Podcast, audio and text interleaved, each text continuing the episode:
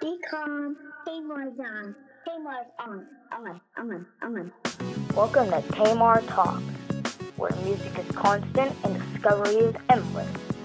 Now, your host, who's ready to tell it all, Ashley Tamar. Hey, you guys, what's up? It's your girl Ashley Tamar. It is Friday, April 16th. A happy early birthday to my daddy. April 17th is my dad's birthday. I'm so excited and grateful to be the daughter of my dad and my mom. You guys, it's been a while since I've done a podcast. I love doing these podcasts. I say that all the time, but I just wanted to say I love it so much.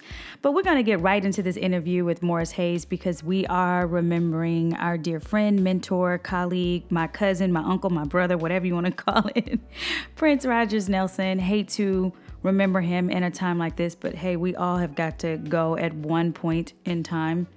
And he has done so much to the music community. He was a man just like any other man. He had his flaws, but one thing I will cherish is that he took years off of my career in marketing. And so this podcast is bringing on Mr. Morris Hayes. So I hope you guys enjoy it.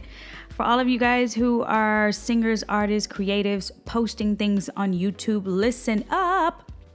YouTube checks now warns of copyright problems before you post. And just want to give you guys a very big secret. I posted one of my own original songs that I did with Prince, and they took it down years ago. They have a three strike rule. Well, now if you post on YouTube, they will now check to see if you have any music in your YouTubes and they will basically kind of tell you if you can post from here on out.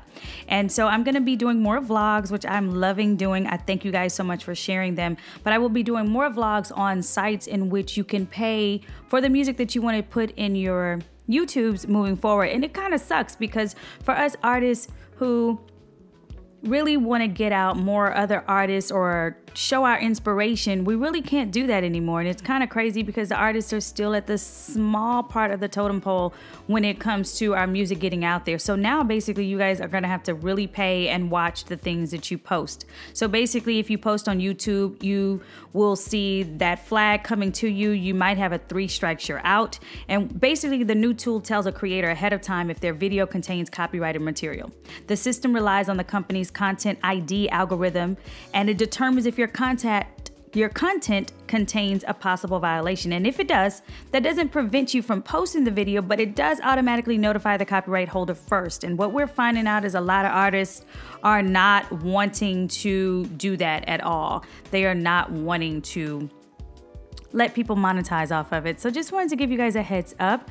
Thank you guys for following me on all my social media. Thank you for the messages. Thank you for the prayers, the encouragement. I love it so much. If you haven't checked out my new website, ashleytamar.com, I have some new merch up. I did just give away some Milk and Honey exclusive folders. I have so many more surprises coming your way. I have a hint for you HBO Max May in the month of May.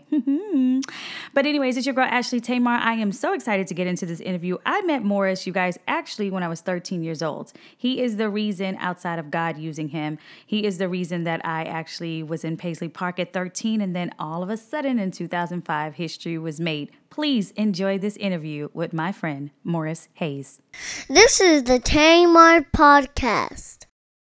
Well, I well, I guess I got to start from the beginning because I tell the story about how I met you, but I think you'll help me fill in some gaps yeah. Because I didn't really know much about you outside of you're an amazing composer. And my cousin just absolutely just adored you, you know, as a person. And of course, all the women just say the most handsome thing in the world. And I remember she was just describing you to my um, and I just saw you as, you know, like a big brother from day one. So maybe you yeah, can tell yeah. me, like, what was going on at that time? What year was it that I met you? What were you doing? And honestly, for me, how did you get started, Morris? You are just like a beast. Like, how did you get started? Well, well, let's let's first things first. Let's talk about how how you came into my orbit. Uh, it was around ninety three, ninety four. I think like 93. And uh, we were doing some dates at Radio City Music Hall in New York. And um, we had like three nights uh, of Radio City.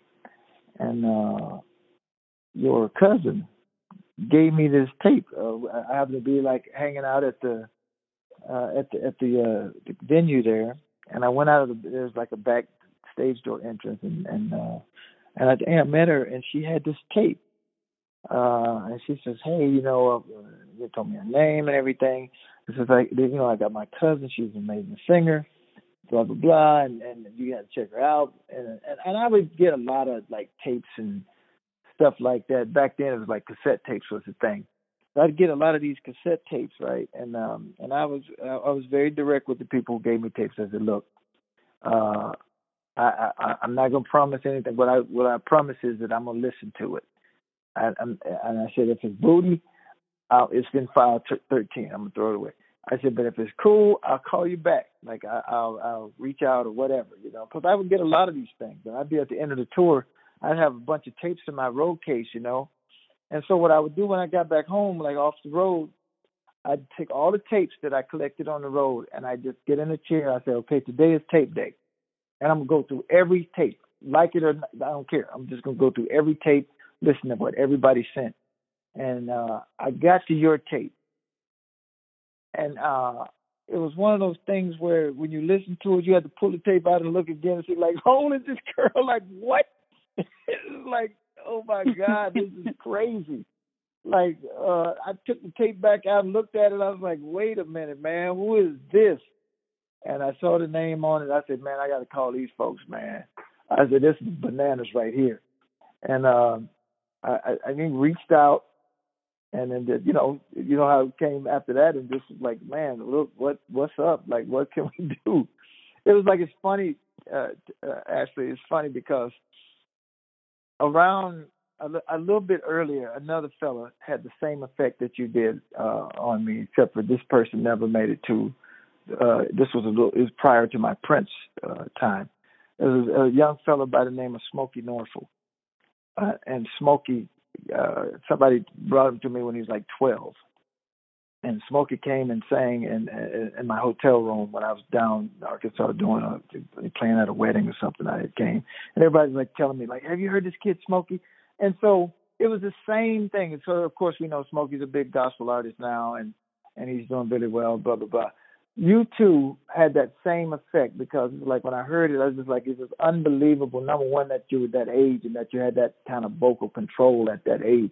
I just couldn't, I could not fathom it. I was like, this is one of those anomalies where you just like find the four leaf clover in all of the field of, of, of clovers, and then it's just like that tape was that.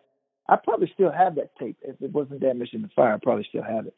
But um, it that was like, man. And so of course I tell Levi and them about it. Like I, I we, we get you down and uh, get you up rather, and uh, and we do this, and and it's like, oh my gosh! And then I took it over to Paisley, and Levi and Prince heard it, and then and then the rest is history. It was like, yeah, it was crazy.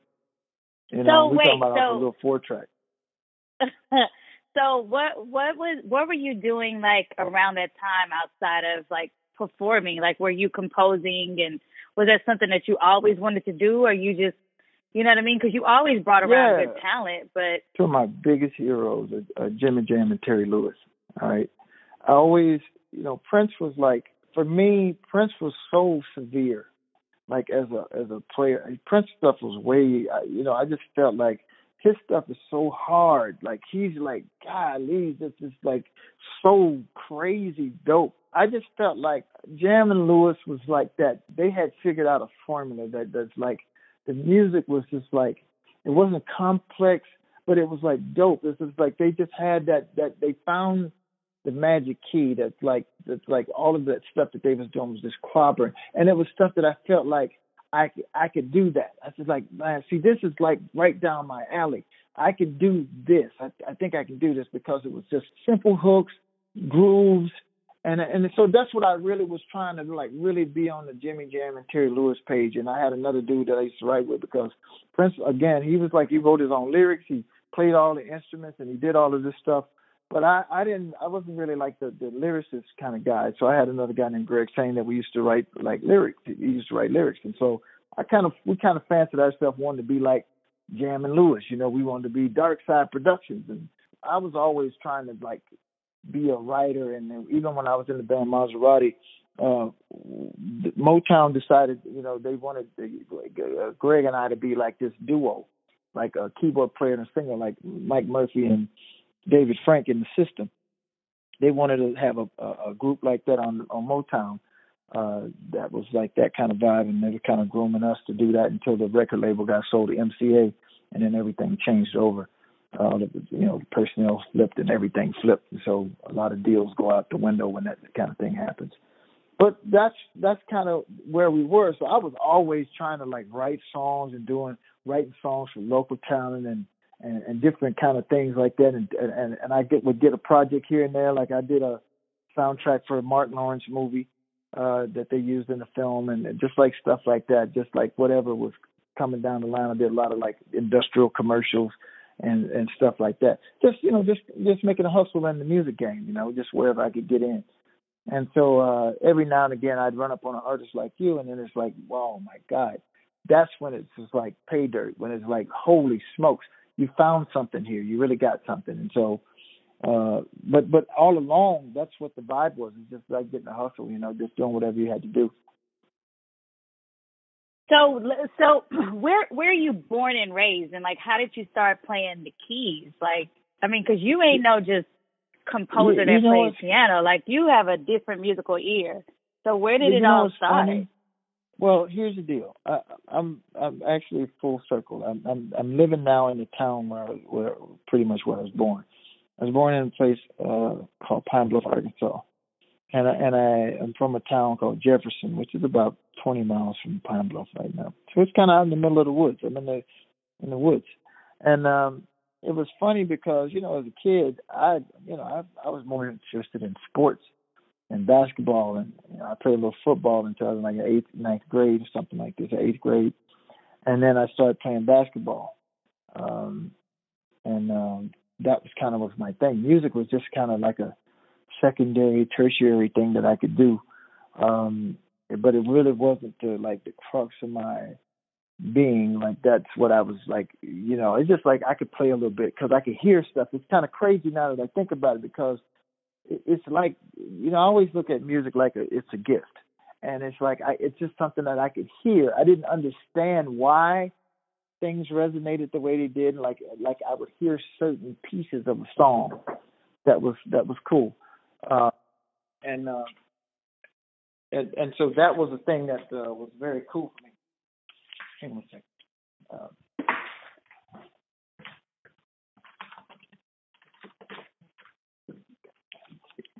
so, so, um, so that was a very cool thing for me that I was able to, um, to, to, to do is to have a musical thing. But I would hear stuff and would be like, what, like, why do I hear this particular part of the of the song? Like, why do I hear this? And so later on, just like I, I figured that I could hear things and then just kind of peck it out. My mom had a piano in the house, and and then uh, I could just kind of peck out these uh these parts and and and just kind of hear it and kind of do it. And so that was kind of a thing that I felt I I, I had I could hear it. And so my mom put me in some musical lessons for for a hot minute, and uh I, I wasn't real crazy about it, but what she would do is she would show me the lesson, like play the lesson at the book, and then uh, you know say, okay, this is your lesson for next week. Here it is. I'm gonna play it. This is how it goes, and I would memorize it. I'd listen to it, and then I'd come back the next weekend uh, for my let, and I'd play the song back. This went on for a few weeks, and she figured out. She said, you know what? Uh, she said, I, I think what you're doing is you were memorizing the, the, the lesson and you're playing. She says that's not ideal, but that's amazing that you can do that. She says because because I'd look at the page like I was doing it, but then I, I, it would be this this weird thing, and so it was just really crazy, and and I just had an ear and I could just pick out stuff. But again, music was not my main thing. I liked art and like comic books, and I, and I actually got a scholarship at the University of Arkansas on an art scholarship. And it wasn't until I started like uh, uh going to college and then like hanging out with guys who could really sing. And one of the guys that was in my band was in a group called the Mac Band. He was D Mac, um, uh, and he was uh, in that group, that Babyface in L.A., one of their early productions. And uh, he was a frat brother of mine in college, and uh, these dudes could get it, you know. And I was in this band, and, and it wasn't really until college that um the the one guy who was the real keyboard player in the band name his name was Buck Henry was really playing the parts. I was just kind of like waving at the girls and playing, and then he had to stop because he had to actually do his schoolwork, and then I had to learn all of these songs because we were going to be playing at one of Bill Clinton's um, um, uh, fundraisers, and they said, "Well, dude, you got to do all of the music now." And so I had to actually go in woodshed to learn the songs we had been playing all along, and because I didn't know the parts to them, I just kind of knew a couple of few parts. And when I got through that gig, it was like, you know, I could, I, I dig this. I could do this. I, could, I felt like I could do this. Like after I had to woodshed a bit, but it was that kind of a thing. Music just kind of hit me later on. That's interesting though, because like um I would have sworn you've been doing this since you were just like four years old or something like that, and then oh you know you're gosh, saying no. you're coming from Arkansas. So wait, so when did you get to Minneapolis, or did I miss that? No, you didn't miss it. So, so, so, Oh, so that. So you see, that's the funny part because I was terrible at church. I used to play at church, you know, and it's like, you know, church they don't trip. It's like, it's like that thing, like, ooh, that's okay, baby. Ooh, ooh, ooh, just notes. But that's okay, baby. You just keep on pressing, keep on going. You're doing good, you know. it was that kind of thing. And so, but what happened is, you know, to to, to kind of to, to to speed it along. um I was uh 1979. uh, This is I'm kind of giving my age away.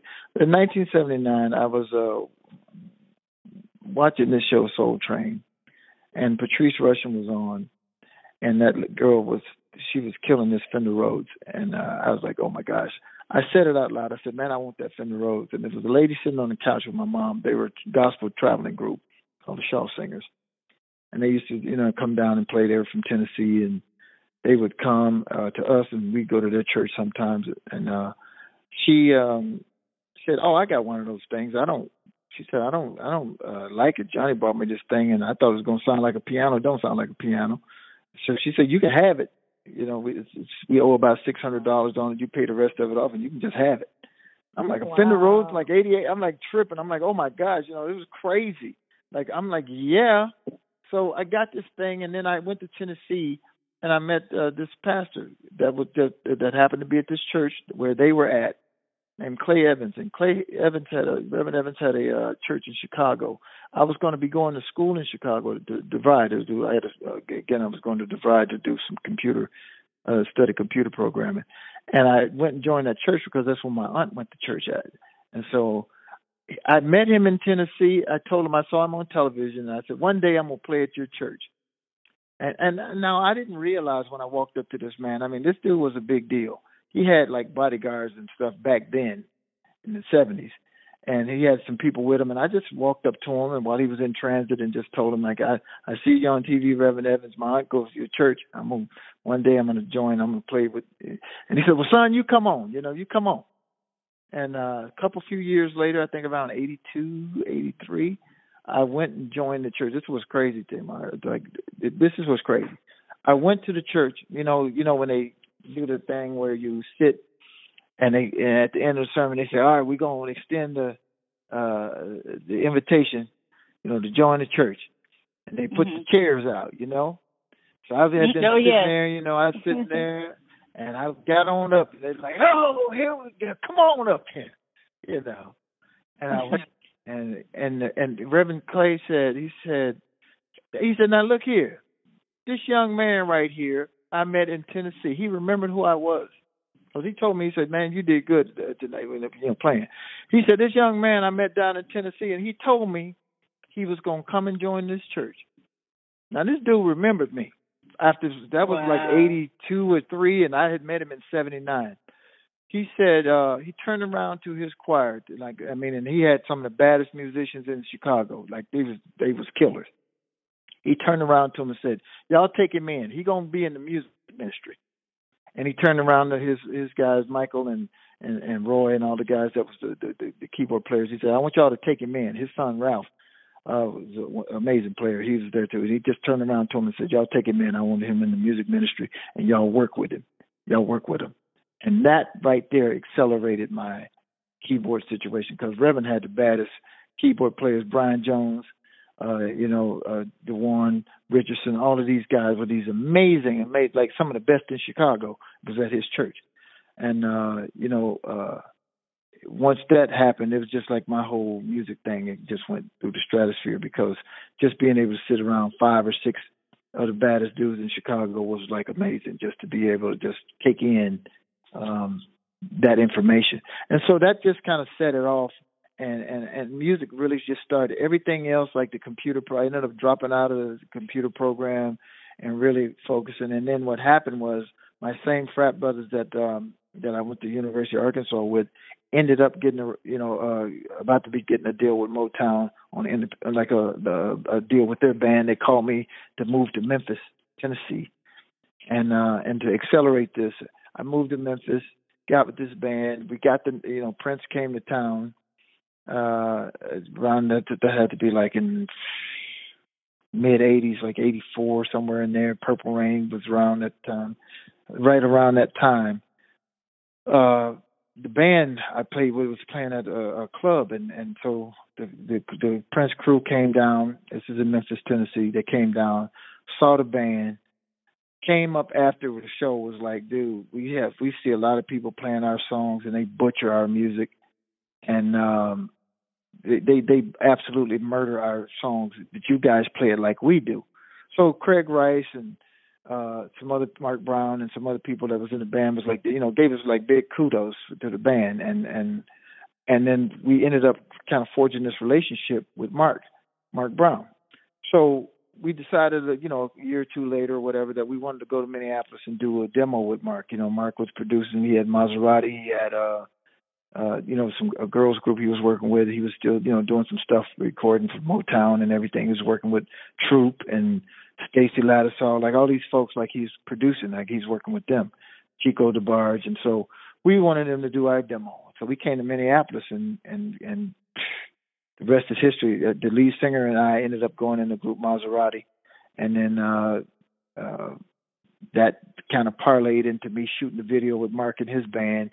And when Prince saw me at uh, uh, like shooting the video, this was like right after the old Batman uh, movie was out you know, uh, Prince was just like Paisley Park was just rolling, and we shot the video in Paisley. And so Prince had asked Craig, he said, "Who's this guy? Like, can he really play?" Because you know, in music videos, people don't even have to know how to play; they just in the video because they look cool. But um he asked if I could play, and then Craig, "Oh yeah, yeah, he plays for real. He can, yeah, he's good. He he can play for real."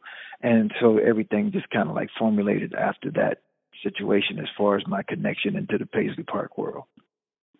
But more, you're so chill and so laid back. Were you ever like were you ever have you ever been starstruck? Because you you have such a presence oh anyway, oh my your gosh. and all that stuff. Were you Oh starstruck when you started working with all these people? Man, I was eating my own shoes, man. I mean, are you kidding? Okay, this is what I did. When I when I started when Craig gave me a job at Paisley, I was a production assistant. And so what that meant is I had a walkie talkie. And and what I was doing, they was I was like working on the Graffiti Bridge movie as a PA. And so I had a walkie talkie and I was driving the van to go pick up the talent. So I would have to go pick up Tevin Campbell or you know, Mavis Staples or George Clinton, you know, whoever needed to be picked up from the hotel. I drive the van, pick up the talent, radio in like I got you know ten twenty on Kevin and on Tevin Campbell or whoever, and just say I got them and bringing them to your scenes or whatever. You know that was my job. And then I got a kind of a little break uh when I uh I was in George Clinton's band uh for one of the scenes in the movie. So I took off my walkie-talkie. They got me some wardrobe and then put me in George Clinton's band on a song called We Can Funk. And that got me in Graffiti Bridge in the movie. And then once the scene was over, I went got my walkie-talkie, put my regular clothes back on, and went back to work. Kind of a thing. And and and I remember what what got my notice with Prince because I had been around Paisley and hanging out with Levi and hanging out with Mark and doing stuff, but Prince never talked to me. You know, he'd see me and be like, "Okay, who is this mystery meets giant soul brother that's in there hanging out?" But he never would say anything. He'd just look at me and keep it moving. And so, um, you know, and I knew enough being around Craig and enough, you know, just like the best way to stay around Prince is to be invisible. just you know some people like get themselves into trouble because they laugh too hard or they trying to interject into the conversation and and then you bring attention to yourself. And i knew to be just be quiet just hang out and just be cool just be quiet. And so i'd sit far away. I didn't when the joke would happen i would have to hold my laughter so that i wouldn't make put make myself be a big you know that i would be noticed. And I, re- I remember sitting there one day, and I and uh, Levi was working on a, a track for the time, it Shake, and we were doing like some remixes. And so he just threw me a bone, like you know, give me some money, like like here you can play on this session. I need a keyboard player on this session. So he just got me a session, you know. And uh I did this stuff, and then he said, "Man, I, I wouldn't mind doing like a remix, like a like a up tempo, like a club track."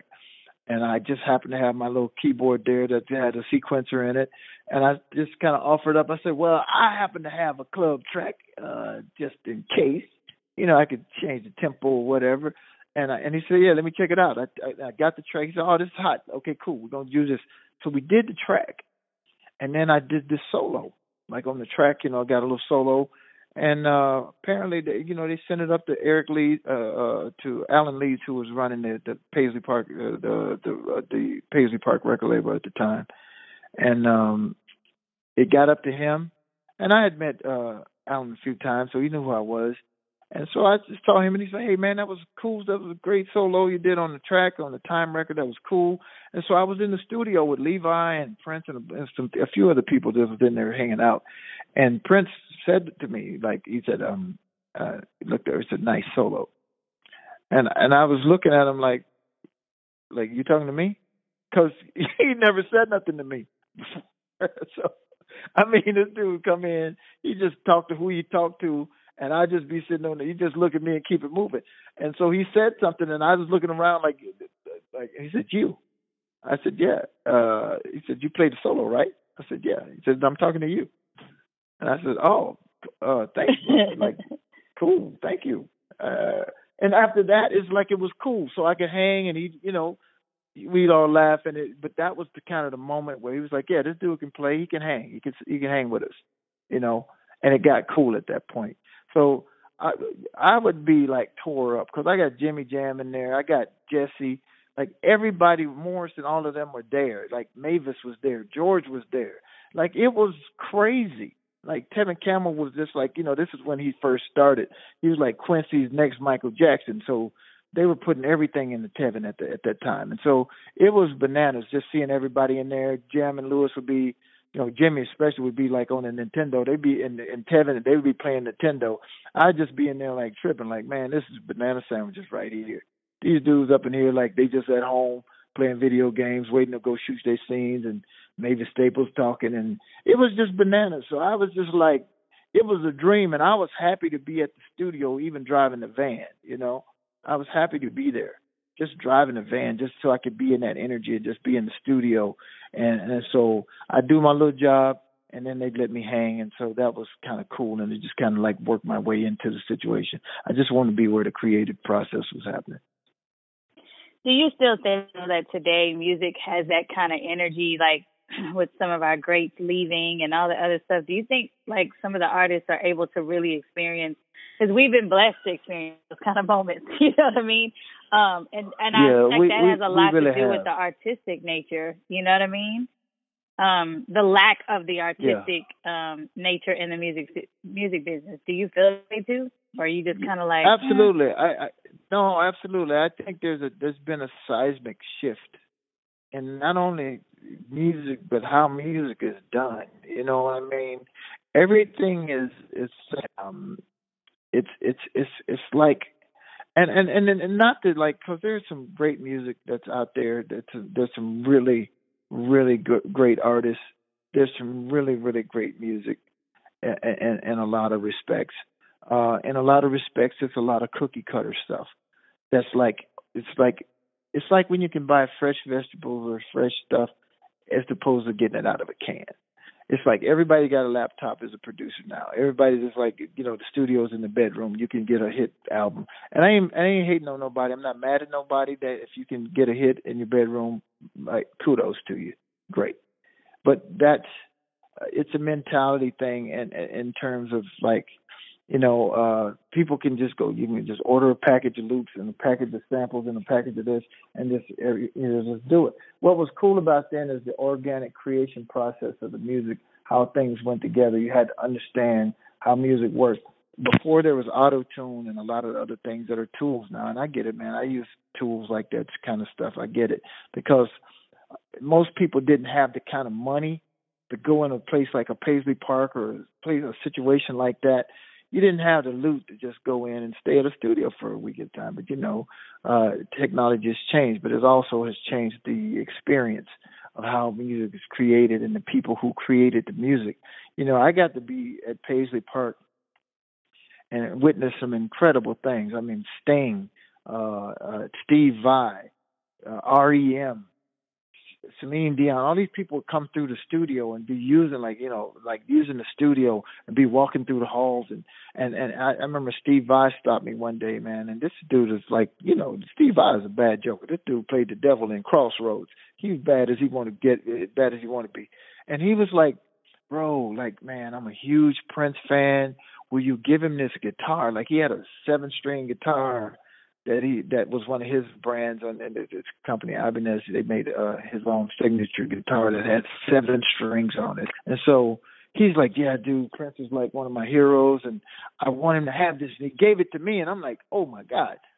Steve Vai just gave me a guitar to give to Prince. This is too much. This is heavy right here, right? So I take it to Prince, and just Prince being Prince, he's funny, man. And I, I, he said, "What's this?" I said, "Hey man, Steve Vai is like working in Studio A, like he's over there, man, and he got this guitar. This is one of his signature series guitars, man. He said he wants you to have it." He said, "I said, what is? It? I said, it's a seven string." He said, hmm, "I can do what I need to do with six. so wow.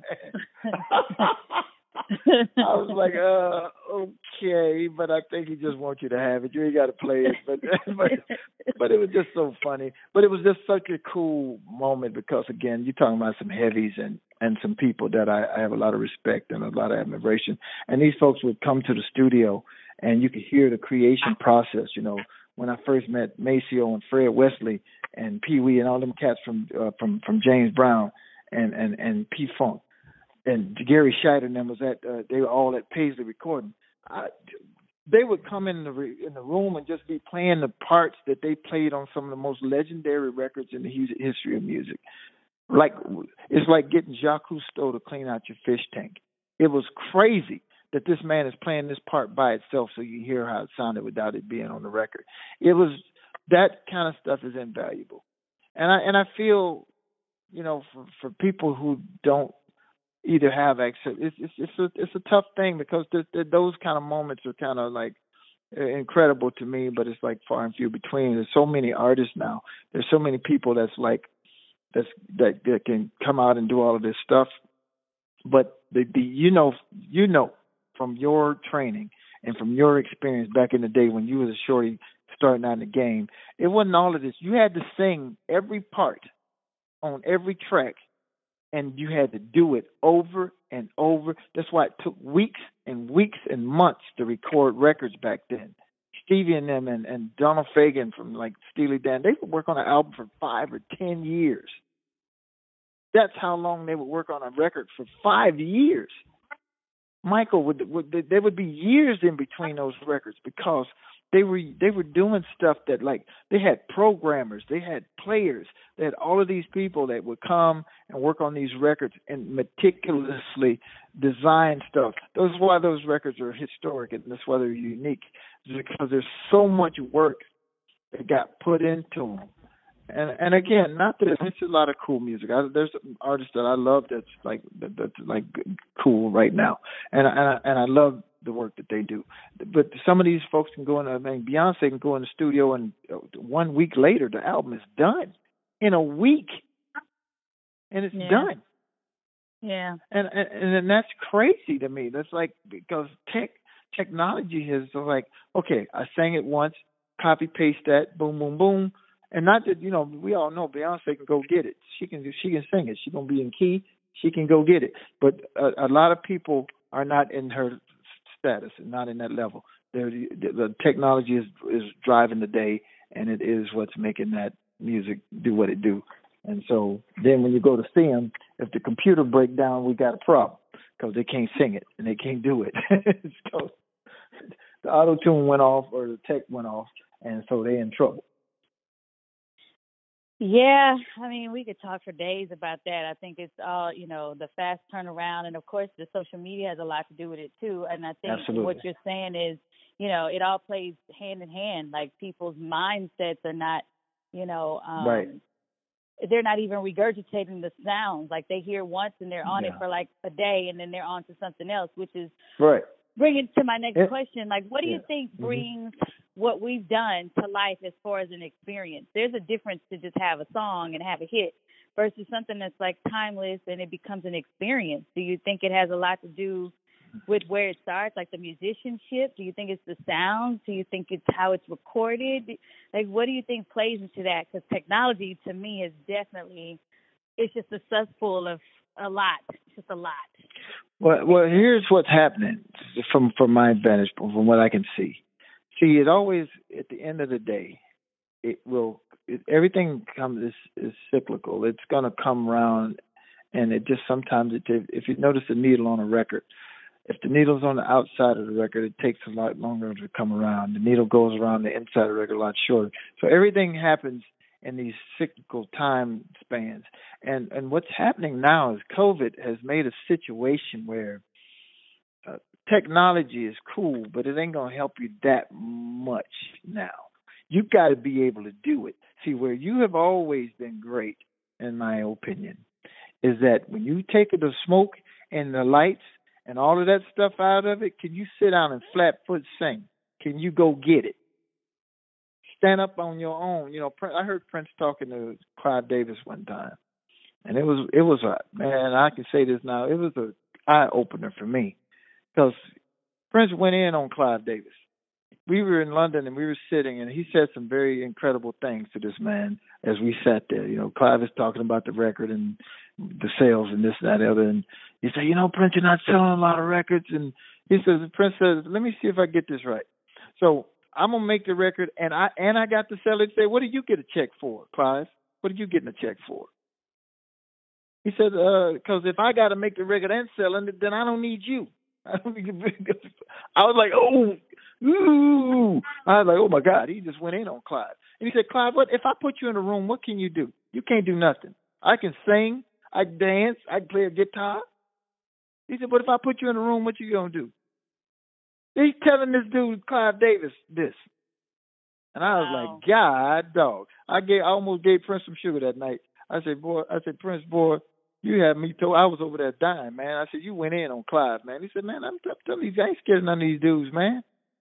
And it's just a thing where he said, you know, I I I have honed my craft and I know what I can do. I can get on the stage and I can flat foot kill it, and it can't nobody tell me no different. That's what you can do.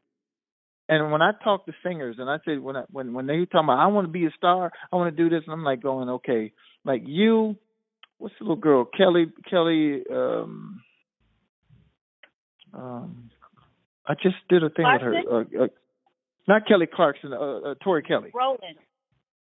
No, Tori Kelly. Oh, Tori Kelly. Yeah, yeah, yeah. Tori Kelly. Yeah, she, she's see when I whenever whenever I would watch when I see you, I see Tori, I see like some other singers like that who can just when you strip it down and they can just sing S A N G, then that's when you know that's that is honing your craft. You've been like trained like this since you was a kid, man. You're like Michael Jackson, that kind of almost military training like how to how to you know on the stages of Broadway, like all of that kind of stuff. That's the kind of thing that ain't no fly by night. That's work that's put in. That's what right. I noticed. A lot of stuff that's not been when when you look at what's happening now, it's not that same kind of work that's been put. I don't know if people have a healthy respect for what it takes be it this operate at this frequency. Is the work the amount of work that we would have to do. When i was playing with prince man i mean i was playing with a pack of geniuses michael bland and sonny t and prince and all these cats man. I i was way out of my pay grade you know that's what i was thinking. I'm like this is woo wee this is banana sandwiches right here. So I got to Mm. come in early and I got to stay late if I want to keep up with these dudes. And that was just work. So I mean, I didn't sleep hardly because I didn't want to get sent to the house. I didn't want to be like, okay, this dude can't keep up. So uh, thank you for trying, Morris. We're gonna see you the next round, bro. Good luck. I didn't never want to hear that conversation. So I said, how do I keep up? I don't read music. I, I you know, I can hear, but Prince told me, he said, you know, if you're gonna be here, bro, uh, hieroglyphics, whatever you got to do, because when I would show you something, we want to keep it moving. I show you this in 10 minutes, 15 minutes, we going on to the next song. You just learned the song in 15 minutes, and now we going on to the next thing. So it's just like we ain't got time to wait for you, bro. Mm. So what do you do? You bust your tailpipe and you go home and learn it and you drill it in and you figure it out. And that's what you have to do on a daily basis, operating at that frequency. And I think that's what you and I understand. I think that's what's missing in a lot of stuff now. You know, we got a lot of things that technology can fix, but there's some things technology can't fix. When all of the power goes off, can you do what it is you say you do? Can i can I pick up a piano and go do something without all of my super sounds and all of my crazy synthesizers and all this other stuff? If I can sit down on a piano and make something, since I'm supposed to be some kind of keyboard player, can you stand up and sing a cappella and blow somebody away just with your voice? Yes, ma'am, you can, because you've practiced, you've worked at it. I've practiced, do you- I've worked at it. So, with that said, do you think social media has? I think it's interesting because social media today has shown people are great. You know, there's been a lot of singers who are great at singing a cappella um, online and a phone directly in their hand and you know putting it up to their face. But then some of that hasn't translated to professionalism when someone wants to book them, or them translating Mhm. into singing cover. I mean, original songs. And like I've seen some people who are really good at singing cover tunes, but then when it translates into original music, there's no vibe there, or vice versa. They're great at their Right. own original music, but then they can't translate into cover tunes. And I think for real, that's what Prince was so good at noticing, you know, and you and all the, you know what I mean? Y'all came in there playing his music and y'all's own music. Like it was like, you know, charting on billboards every other day. You know what I mean? Yeah. Well, you know, Prince was was quite the anomaly, and um, you know, he was a severe cat. Not only when it came to like doing his own, but then one of the things that he liked the most was when we did covers and when we would do a lot of that stuff that kind of like celebrated a lot of what he cut his teeth on and what he loved. And so a lot of that was was was was pure enjoyment for him, especially like the after shows and stuff like this. But but what it also signified was that he was a very well-rounded artist, you know, and he was very smart. And and I think you know, there the, the thing about this the age that we're in, it seems, is it's extraordinarily a quick moving thing. Like everything changes in an instant. It's very easy for for folks, I think, to get like become dinosaurs in the game because if you don't keep up, like with everything that that's that constantly comes in the game that changes. Look at what Zoom came out of nowhere, and like now Zoom is like a thing that nobody can hardly live without. And it just was a few short months ago when everything when this kind of came around. This was like that tech now has ushered in a whole nother level of performance and now people like doing these joint things and all of these different so and and everybody has the attention span of a gnat so it's like they'll do this and then they on to the next thing on to the next thing there's so many things click over here click over there and this DJ's got a show. This DJ is Teddy Riley and Babyface and Badu and Jill Scott, and it's just like a lot of different things that you can focus your attention to now. And it's just a matter then how do you cut through the noise of all of the different things that's out there and find a niche and find an audience. And I think that's the thing. I mean, even for myself, I'm just like looking at this whole thing and just saying, where do I in the new paradigm? Where do I fit in? How do I not become a dinosaur and and and and, and be able to keep up? But I think at the core of it is going to always. Prince told me always is that Morris. At the end of the day, it is the song is king. Song is king.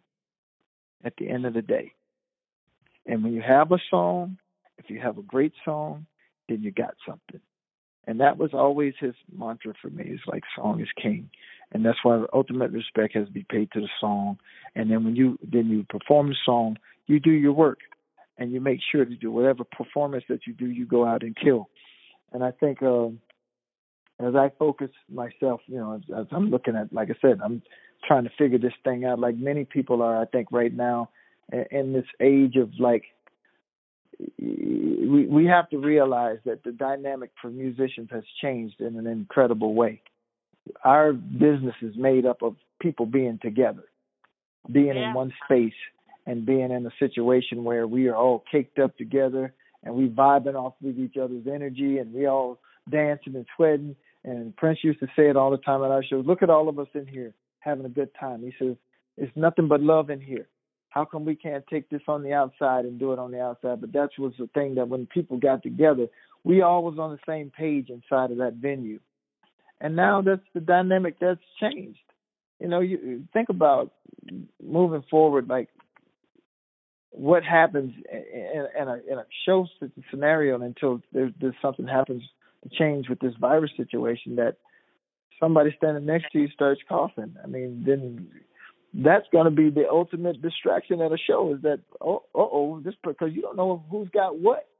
Is that a COVID cough or is that the the, the you know your allergies kicking up? What is that? You, you coughing and and and so I think that this is going to be interesting. I, I can't make any predictions because we're in uncharted territory here. But it's going to be interesting to see what happens with live concerts, how people can get back in a place together, not worried about getting sick and not worried about, you know, because you know, people are dying out here. It's like crazy right now.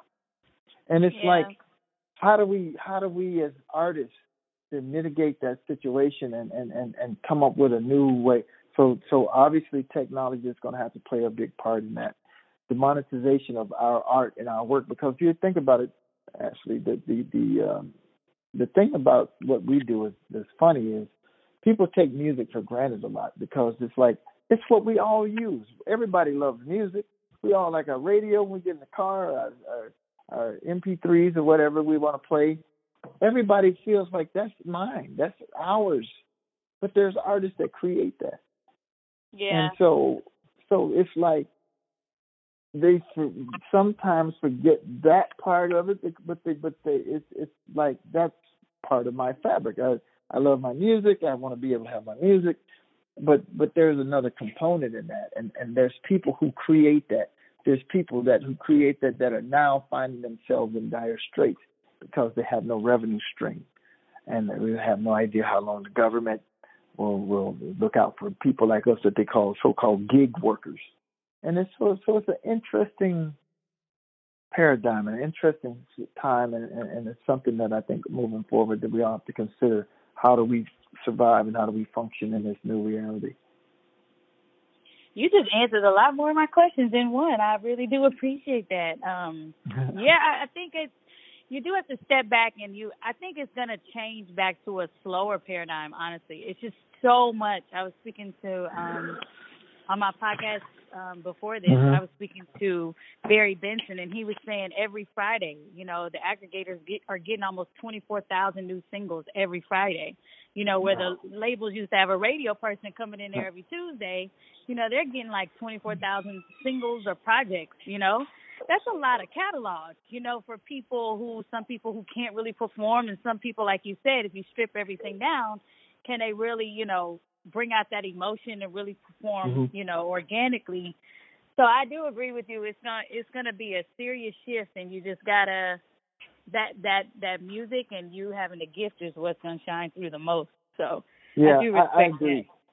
I totally agree, and I, and I think I think this is I think this is a good time for good, for great artists. I think um, because the ones that can do it are going to be able to, do, to to to go and do it, and um, and the ones that can shine, I think, are the ones that's going to be able to benefit. I think what we have to do is stay on top of the emerging technologies that, like the tip jars and the digital tip jars and the different things like this, that will allow us to be able to uh, monetize our performances and, and things like this. I mean, that's the kind of stuff I'm investigating, and and just you know, still being able to get our music and message out. I think it's also a time that we can, uh, you know, socially conscious music can thrive uh, in a time like now. There's a lot of things that's going on that we have to be aware of and and, and address. I mean, like the, this brother that just got shot. Um, um, the brother that just got shot. Uh, that that's just shocking. I mean, it's like we can't allow situation where we're all cooped up in COVID and then we just sweep that under the rug and just be like, oh yeah, well that happened. Okay, uh, what's for dinner? We we can't be in a mode. We have to address that, and we have to use our voices even in quarantine to be able to say like when we see stuff that's not right, we have to address it and we have to just say something and do something about that. Right, right. Yeah, you're right. It is an interesting time, and then hearing about that shooting just really, you know, my, I have a father, you, you guys, my brothers, my nephew. Yeah. You know, it's just like you, the stuff that you just like, oh my gosh, something else. Here we go again. You know, and I'm tired Yeah. of rest in peace. I'm tired, just over it. It's just like where Absolutely. are advocates who really speak on the front line? You know what I mean? We can do oh so much. Absolutely. You It's- know, it's so but funny. after a while, goodness, I'm not asking for Martin Luther King to, you know, come on back and Malcolm X, but at some point, it's like you telling me we don't have nobody. but but we have exactly, and I think we I think we do have a vacuum, a, a leadership vacuum. Uh, th- there is. There's a lot of voices out, but th- there's a there seems to be no central leadership in terms of like somebody like a Martin or a Malcolm that we could look at and just say, uh, you know, there's a few people that that are that, that are. Uh, um, I think have some voices, you know, the great Dr. Cornel West and and uh, and, a, and a few folks that's out there in the game that's like talking about some things and talking about situations. I think there's those situations out there, but I think collectively we have to look at like why is it that, that, that we're so fragmented.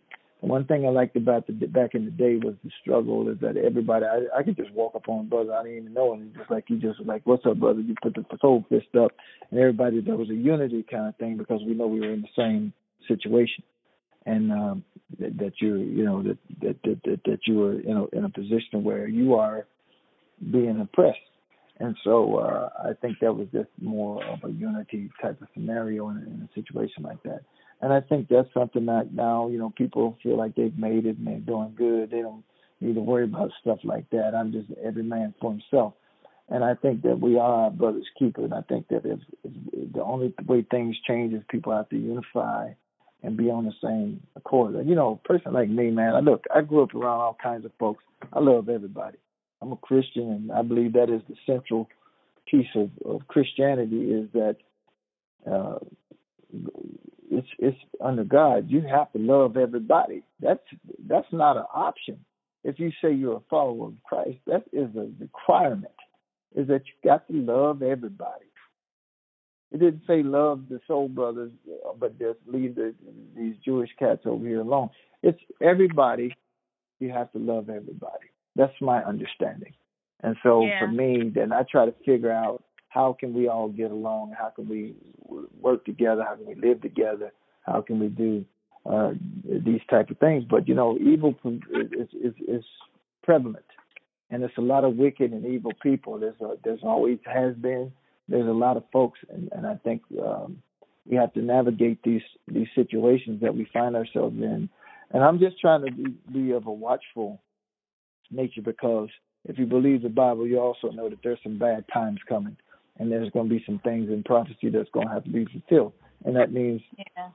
a lot of you know mark of the beast kind of stuff is going to be that kind of a thing.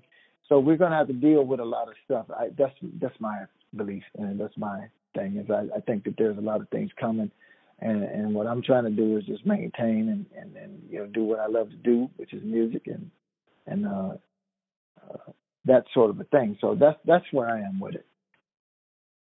I totally agree. I do believe it's more on the way. You definitely got to be discerning. You definitely got to, you know, how do you be prepared? You got to get a relationship with God because He can show you stuff that you know that'll prepare you, Absolutely. you know, for stuff. So, well, I so appreciate this joining me on this Tamar Talks podcast. What are you up to now? Who are you listening to before you go? Like, what are you, what's going on with you in the meantime?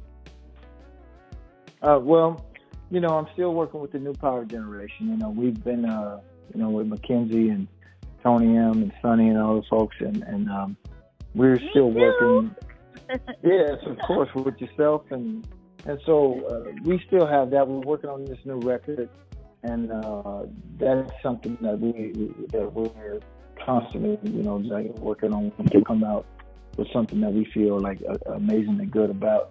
I'm doing my own solo stuff with my project uh, that I do. I, I had a, um, uh, a, a project called World Symphony for Peace. I'm working. I'm tweaking the name on it, but uh, it was a it was a wonderful thing about traveling the world and, and meeting with musicians and just kind of like um, just just showing that people are more connected uh, aside from politics, religion, and, and other things. Just pe- just human beings. Just despite whatever your belief leanings may be, just as human beings, just being able to be human beings and appreciating other people's culture, other people's uh, ideology, or whatever. You know, I believe what I believe, but I do believe that all people are, are, created equal in terms of people. And so I just think there are more things that connects people than not. And so that's what the, that was all about. And I traveled the world and like I was living in Shanghai, China for like six months and or something uh, thereabouts. And then, um, and it was cool. It was a cool experience to be in China. I'd never been to China and it's very length of time. And then I just go and live there for length of time. And it was just really not what I expected. And, and I Mm. think a lot of people would experience that because you know a good majority of Americans don't even travel. They- they- they- This is a very large country, and and a lot of people think that this is the world, and it's not. It's it's Right. just a part of the world, and and you have been blessed to travel. I've been blessed to travel, and I think anybody that gets to travel, you get to see that we are indeed all connected. If nothing else from this virus, it just showed us that we are all connected. One person that contracted this thing, as at least as the story goes at this point, just you know, you, you it's it's an exponential thing that happens. It just starts to spread around because of the connectivity that we all have, the globalization that we all have. That means that one person can be on a plane from China to America in two days. You're here. You know, one day good all night, all day ride, and you're in the United States now, and you're like now in the mass of people. That's the way the world works. So we are connected. And so Right. to me, then it seems to me then we want to be connected in a good way rather than in a bad way. So to me, that's what it, that's way I look at it. And, and so I'm always going to do my best to like be an ambassador for, for peace and an ambassador for love, ambassador for music. That's what I want to do. And then I leave the crazy up to somebody else, but that's what I'm trying to do in my existence. I, I played one of the greatest musicians in the world that, the, that, that will go down in history as one of the greatest that ever did the game. So I'm cool on that part. It's like, what do you do now with your legacy? What do you What do you do now? You know, you jumped around on the stage with Prince. So now what do you do? That's what I'm trying to figure out at this point in my own career. Is what do I want my legacy to be? I've already made my history with Prince, and so now I want to do some good in the world and and, and do some good when it comes to people and kids and elderly people. That's the kind of stuff that's important to me. Well, you guys heard it here first from Morris Hayes. Such a sweet way to end an interview. I'm forever grateful for his friendship, his brotherly love. A thing that you guys may not know about Morris is that every Mother's Day, he calls my mother and he wishes her a happy Mother's Day. No lie, since I was 13 years old. No lie. So I hope you guys enjoyed that interview. I just feel like I'm already in a somber tone, remembering Prince. It's your girl Ashley Tamar. Thank you so much for listening to podcast um, this podcast with me. I really appreciate it. If you have anything that you would like to say, please, you know you guys can send me messages here. So please do. I love hearing from you guys. And I have some amazing, eclectic, different podcasts on deck. David Brewer, the vocal coach, to me, Beyonce, Kelly Rowland, Latavia, Nikki, Nina, and Kelly Rowland is on deck coming up next. I really, really hope that you gain something from this, inspired. If not, please tell me how I can help. and until next time, it's your girl Ashley Tamar. Visit me at ashleytamar.com, Instagram Ashley Tamar Music, Twitter The Ashley Tamar. YouTube, the Tamar Davis. I know, so many different names. Because at first I was going by Tamar Davis, but now I'm putting in my first name, so don't judge me. All right, you guys, until next time, please stay safe, stay prayed up, eat right, try to eat herbs, take in your herbs, try to take in your vegetables, drink more water, stay away from the sugar, and be well. Until next time, love you. You give me chills and melodies. Frozen in the moment, feel the breeze. Like a hammer, break the ice. This is the Tamar Podcast. Wake up.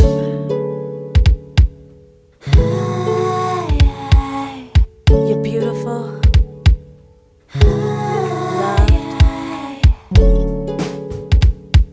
And blessed. You feel me? Think I do. When you found me, I was just a piece of clay. I was formless.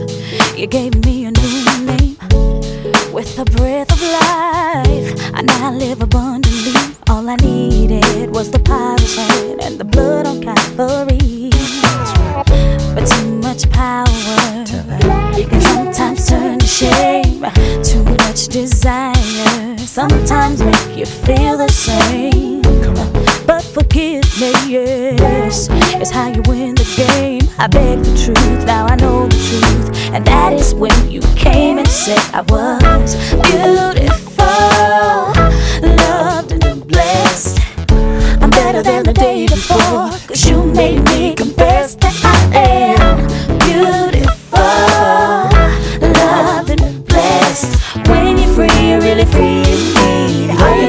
you gotta do is just plant the seed.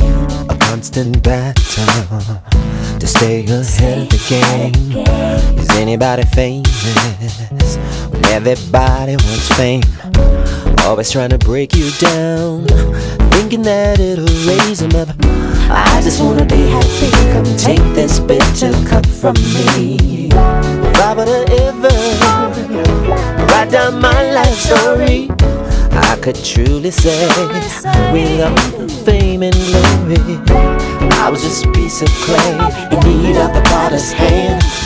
Cause when you whispered in my ear the words I so now understand, oh, beautiful, loved and blessed. I'm better than the day before, cause you made me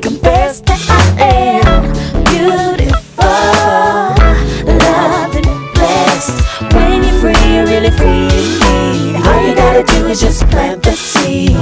Everything you made, you said. That's good. Before the fall of man, you said. That's good. Every time I walk in faith, that's good. You let me see another day. Oh. Before the earth was made, you said, I will lead the way and you'll Knowledge and understanding, understanding is good. And when I wake up in the morning, all I hear in my hood is people saying that they're me from the darkness? And now I just must confess. Beautiful, loved and. When you're free, you're free indeed. All you gotta do is just plant the seed.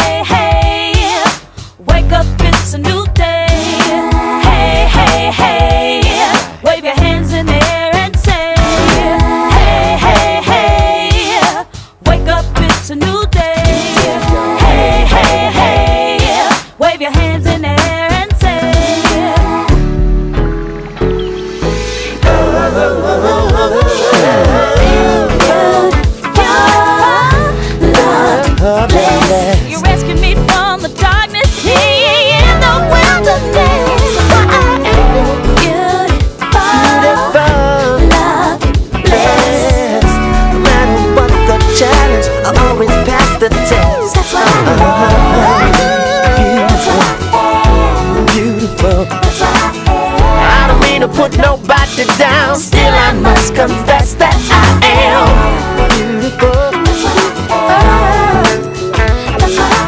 When you wanna give up, don't cause you know you've always got a friend.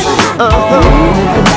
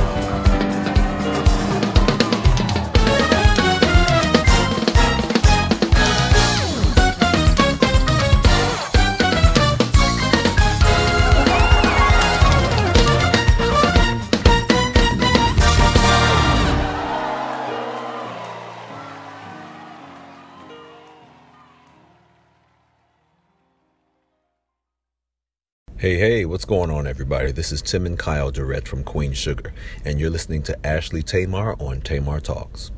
It's gonna be a new day.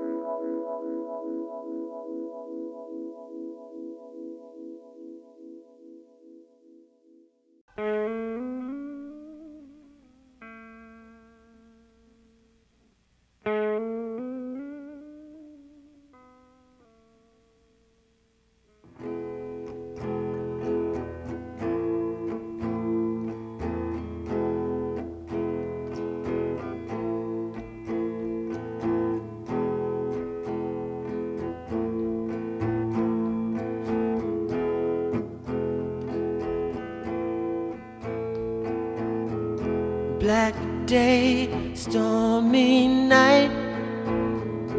No love, no hope inside. Don't cry, he is coming. Don't die without knowing.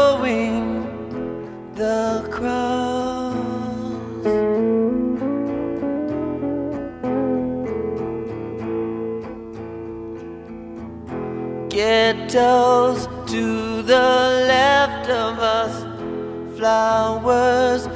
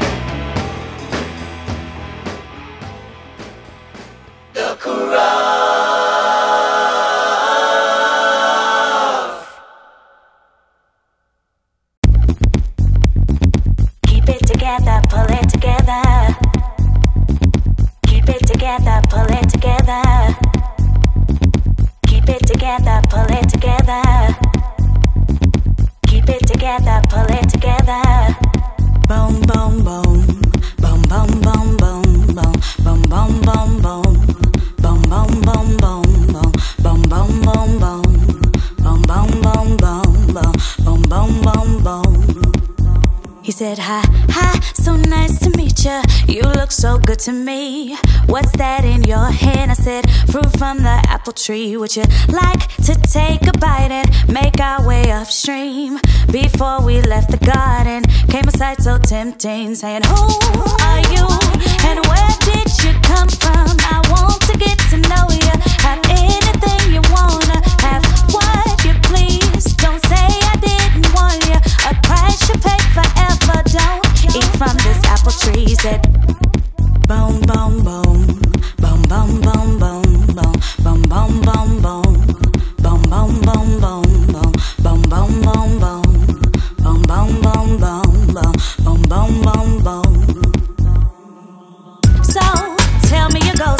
your vibe is something rare. Your innocence is charming.